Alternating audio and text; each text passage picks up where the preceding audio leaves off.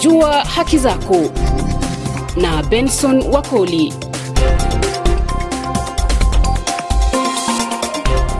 Msikilizaji hujambo na karibu kwenye makala ya Juu Haki Zako juma hili, makala ambayo siku zote kuelimisha kuhusu haki zako tena za kimsingi. Kwenye makala haya tunaendeleza majadiliano yetu na Bwana Paul Brian ambaye ni mwandishi wa vitabu. Hapa anasimulia kuhusu kitabu ambacho amekichapisha kuhusu haki ya watoto kulelewa kipindi hiki cha dijitali, baada ya kuchapisha kitabu chake cha Parenting in Digital Era. Naam, karibu kwenye makala leo. Ilivyo ada, jina langu mimi ni Bwana Benson Wakoli.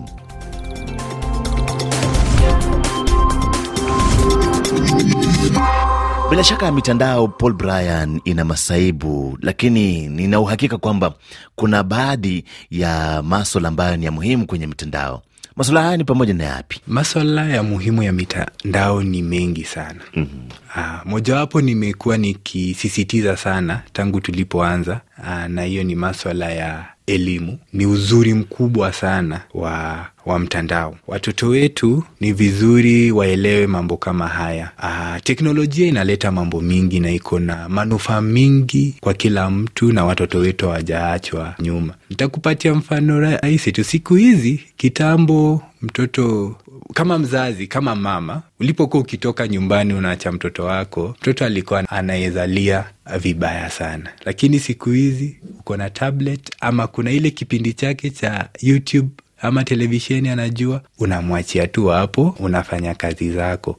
Na pia uh, teknolojia inaleta ubunifu kwa watoto wetu. Teknolojia inafanya watoto wetu waweze kujua mambo mengi ya dunia. We kama mzazi, labda una hela ya kupeleka mtoto wako Dubai, lakini teknolojia itakusaidia ile video uweze kumwonyesha, anaweza dhani ako wapi, ashafika Dubai. mm. Naam, unaona mm. So kuna, kuna manufaa mingi sana ya teknolojia katika maisha ya watoto wetu. Manufaa ambayo inanifurahisha sana ni ya elimu na ubunifu. Hilo ndio swali yale ambalo nilikuwa nataka kukuuliza, ni vipi wazazi wanaweza wasaidia watoto wao kuwa wabunifu kwa kutumia mtandao, ama watoto wanawezaji kuwa wabunifu kwa kutumia mtandao hii? Duniani utapata kuna kuna watu wanaitwa content creators na inalipa. Inafanyika wapi? Si hawa watu hawahitaji hall kubwa kukuja kuperform. Mambo haya yote wanayafanya wapi? Wanayafanya mitandaoni, na kuna watoto wengi wengi wengi wengi sana ambao ni comedians.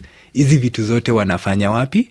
Wanafanya mtandaoni. Uh, teknolojia inaleta mali sasa. Kile kile mimi ambacho nakisema na hata kwa kitabu changu ni kwamba wewe kama mzazi usizuie mtoto wako kutumia ubunifu wake. Naam, mm. Umeona mtoto anapenda komedi, msupport. Basi wewe kama mzazi mwambie, ah, mwanangu, naona unapenda hii mtandao sana. Kile ambacho unaweza kifanya, unaweza fanya hii hii wakati ambao unatumia hapa, ikuwe ikuwe ni una, unatengeza content zako mm -hmm. na uweze kupata malipo na Uh, kuna swala ambalo pia nilikuwa nataka uliangazie. Umesema kwamba wazazi wanaweza tumia mitandao, wanaweza wapa watoto uh, nguvu ya kutumia mitandao ili waweze kujieleza hata zaidi.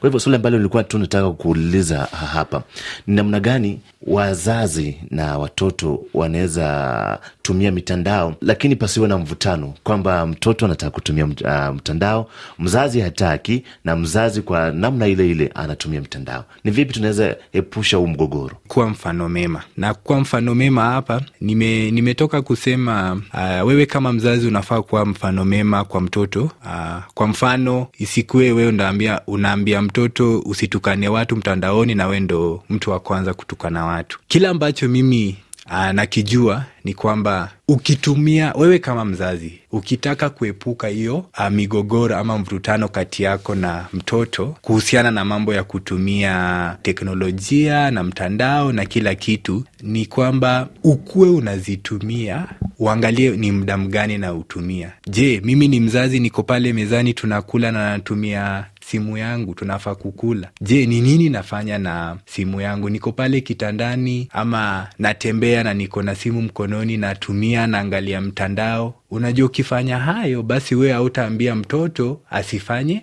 hayo hayo pia. Lakini wewe kama mzazi unatumia mtandao unatumia teknolojia kufanya zile vitu za ume, umejigawa vizuri unafanya vitu za za maana na mtandao. Mtoto pia atasema ataona akichungulia anaona labda mzazi ana, ana, kuna ile kazi yake anafanya. Ataona oh, kumbe nikichukua kompyuta yangu sifai ni, kuwa nikicheza games kila wakati. Mm-hmm. unaona? Mwonyeshe ya kwamba na pia mwongeleshe wakati unapo na nilisema ukitaka afanye mambo mazuri basi mwonyeshe kwa mfano hiyo ni kitu ya kwanza. Na pia zungumza naye. Mwambie by the way hii facebook inafanya hii na hii na hii. For instance ndio sasa akichukua facebook isikue kazi yake ni kufanya nini? Ni kufanya yale mambo mabaya. Mwonyeshe na niko maana ah, ninasema katika kitabu changu ni muhimu sana sana wewe kama mzazi. Kwanza ujue mtoto wako anatumia mtandao gani. Teknolojia gani mtoto wako anatumia. Ukishayaelewa basi ni jukumu lako ya kufanya nini? Fanya uchunguzi. Ujue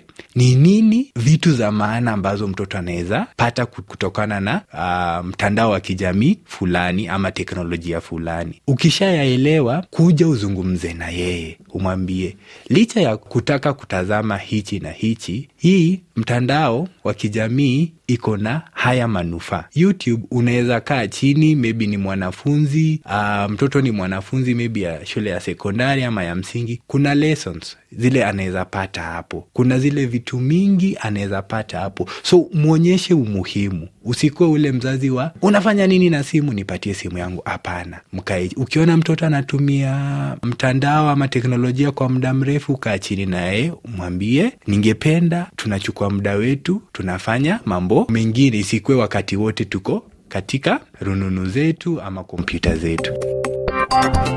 Jua haki zako na Benson Wakoli.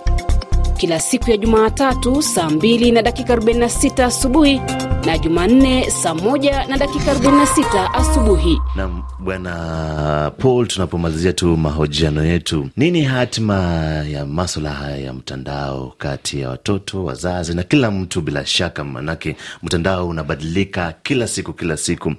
Katika kitabu chako umesema kwamba uh, creating a safe digital future. Tunawezaje fanikisha mtandao uwe salama kwa kila mtu usiwe na madhara? Nam mtandao ni kama dunia yetu ya kawaida lakini ni akina nani wanaweza fanya hii dunia ama mazingira yetu ya kawaida yakuwe yako safe? Namna hiyo ya kwamba naweza toka hata nikitoka safarini usiku sina ule wasiwasi wa nitapitaje sehemu fulani. Sasa ni jukumu langu mimi binafsi kama binadamu mimi binafsi kama mtoto mimi binafsi kama mzazi kuyafanya mazingira haya yawe safe. Na haya yote ni tuchukue jukumu nichukue jukumu nijue ya kwamba kila mtu mtandaoni ni ndugu yangu. Ninapotukana mtu ninatukana mtoto wangu. Ninapotukana mtu pale mtandaoni ninatukana nani? Dada yangu ama ndugu yangu. Kwa hivyo nikichukua jukumu na nijue ya kwamba ingawa huyo mtu hatuonani macho kwa macho huyo mtu ni ndugu yangu basi tutafanya mazingira haya yawe mazuri. Na pia